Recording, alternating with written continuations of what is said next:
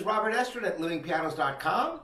And today the question is, is it good to play the piano first thing in the morning? It's a funny thing. When I get up, first thing I do is I usually go to the piano, a lot of times before I've even gotten dressed, truth be known. And usually after a whole night, I've got all kinds of musical ideas percolating in my head and they come out. And so I figured today I would go, I, I did get dressed, so that's a good thing. But I'm just going to play for you what's going on in my head after a whole night of, of just sleeping, all right? Then hopefully it'll be something interesting for